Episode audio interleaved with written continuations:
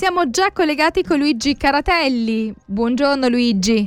Buongiorno a te e a tutti gli ascoltatori. Allora parliamo di astrologia, no? C'è qualcosa di scientifico? Quanto c'è di scientifico nell'astrologia? Ma diciamo di scientifico assolutamente niente. Eh, nell'astronomia sì, insomma, poi lo vedremo man mano che andiamo avanti. Eh, molti parlano di influssi planetari, verissimo che la Luna ha influenza sulle alte e basse maree, insomma, se vogliamo anche sui nostri centri nervosi, ma eh, questo è più che altro un disturbo, non è un vaticinio, no? come invece pretendono gli astrologi, cioè tant'è vero che oggi si è molto più pragmatici, si dice ma le stelle consigliano ma non influenzano, perché come fa una stella a consigliare dovrebbero spiegarlo, casomai era meglio dire influenzano e non consigliano, ma influenzano perché hanno pressione sui nostri centri nervosi, ma non, non sempre però è così, infatti la famosa teoria degli influssi planetari, secondo un professore che ha studiato cioè che insegna l'astronomia all'Università di California, professor Haller, non coincide con le pretese astrologiche. Infatti, l'effetto di attrazione diminuisce con il quadrato della distanza, per cui, per esempio, un oggetto distante quattro volte dal soggetto influenzabile diminuisce la sua attrazione di 16 volte e quando è 100 volte più lontano l'attrazione diminuisce di 10.000 volte e così via. Ma in poche parole, eh, come è stato scritto eh, su un neonato ha più influenza il rumore causato da una vicina stazione ferroviaria che non Marte o Venere, no? E, e per il suo futuro sarà determinante non tanto il passaggio di Plutone nel suo cielo al momento della nascita, ma il fatto che la madre sia o no un'accanita fumatrice o bevitrice, insomma, questo sì che ha influsso sul bambino rispetto ai fumi di Marte hanno senza dubbio più influenza sul bambino le angustie e le ire della madre, cioè il bambino eh, in qualche modo assume tutte le emozioni della madre nel periodo di gestazione. Questo è scientifico, non il fatto che Marte influenzi il bambino al momento della nascita, insomma.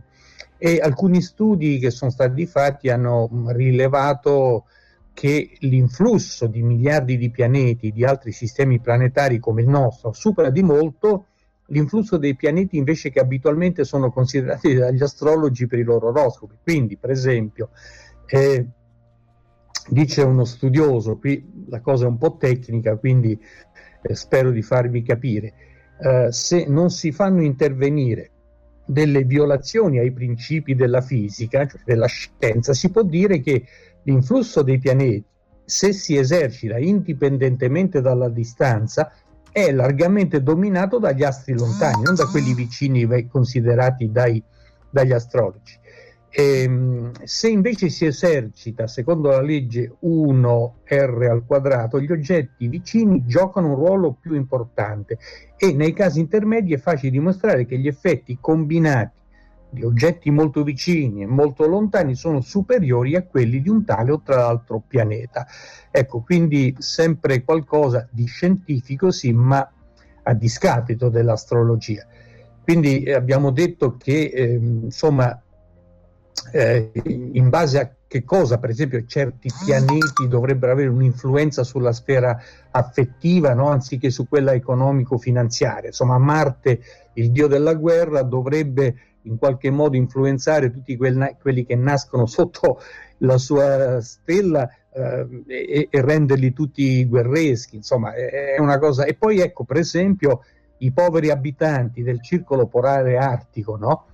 Come fare a loro a fare un oroscopo dal momento che il loro cielo, tra virgolette, è privo di tutti i pianeti perché sono tutti sotto l'orizzonte per molti mesi, circa sei mesi, insomma, come fa uno a quelle latitudini poi ad avere un oroscopo.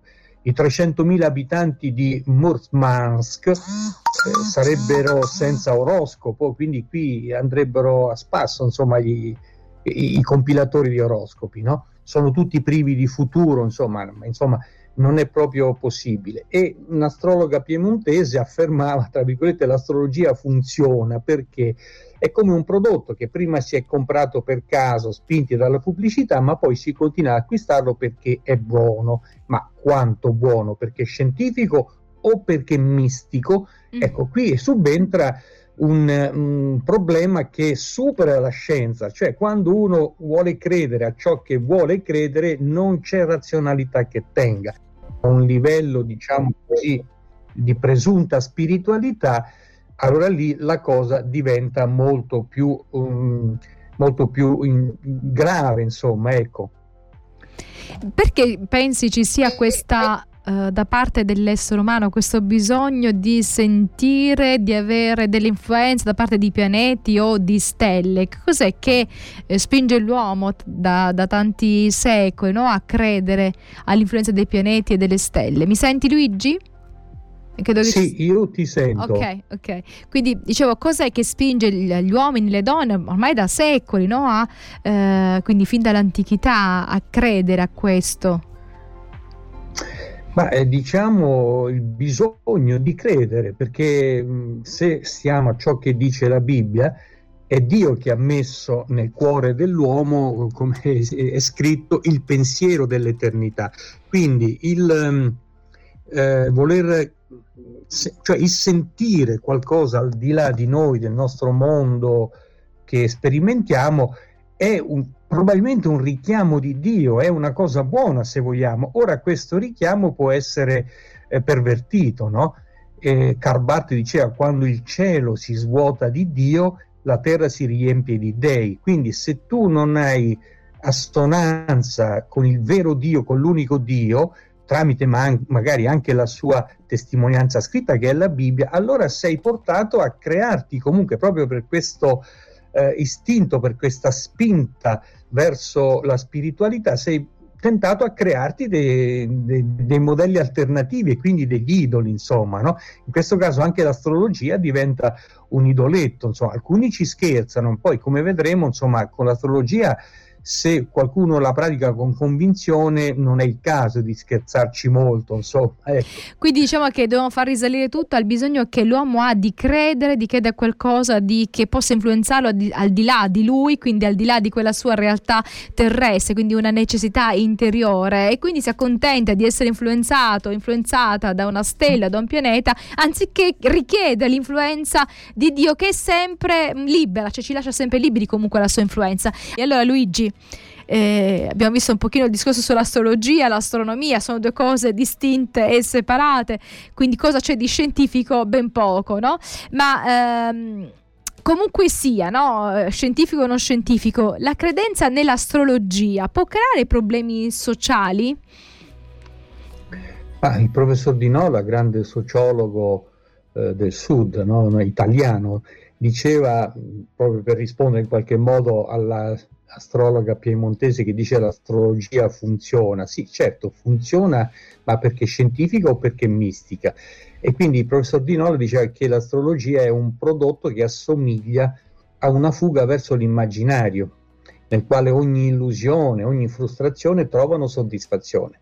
Proprio perché l'astrologia si propone come un sistema mistico religioso in un tempo di crisi, dopo per esempio l'eclissi di Dio, ma anche il crollo delle grandi ideologie dei, dei partiti politici, no?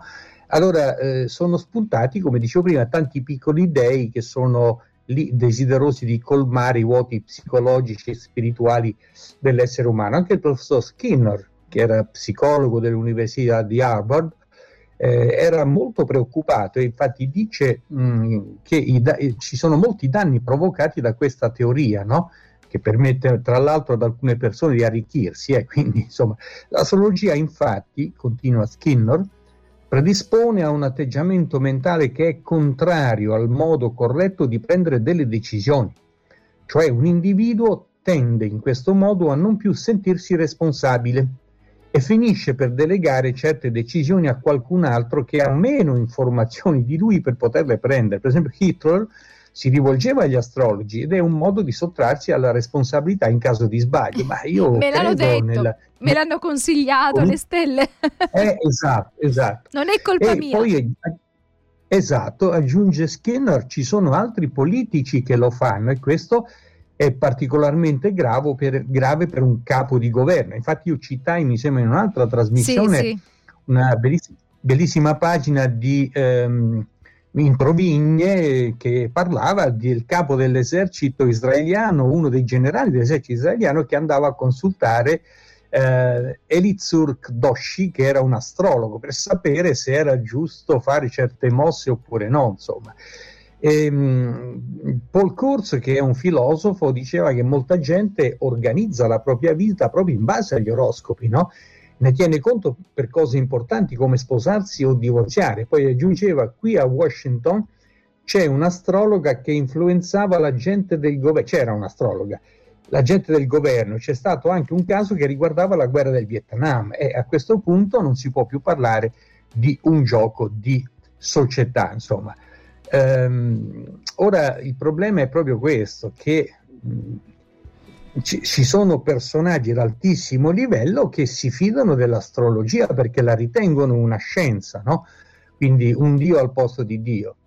E, ehm, e se, se, vogliamo, insomma, eh, non solo positive sono sempre state le eh, divinazioni astrologiche, per esempio a Hitler avevano eh, profetizzato nella primavera, mh, proprio pri- poco prima della disfatta, un enorme eh, vittoria, un'enorme soddisfazione, invece è finita malissimo per Hitler. No?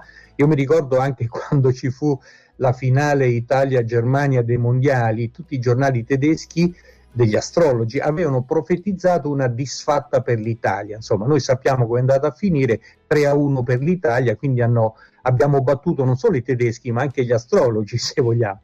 Ecco, finché si tratta di questo giochetto, ripeto, può essere insomma anche spassoso per chi ci crede, io non ci credo nemmeno a questo livello, però abbiamo grossi problemi se a crederci sono persone che un giorno dovranno prendere decisioni per il nostro futuro, per la nostra nazione.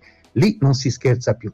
Ecco perché nella Bibbia, ovunque si legga qualcosa riguardo dell'astrologia, c'è sempre un secco no di Dio come se fosse una divinazione, quindi Dio non scherza, lì la tratta alla stregua di divinazione, come lo spiritismo, il consulto medianico appunto e l'adorazione degli idoli.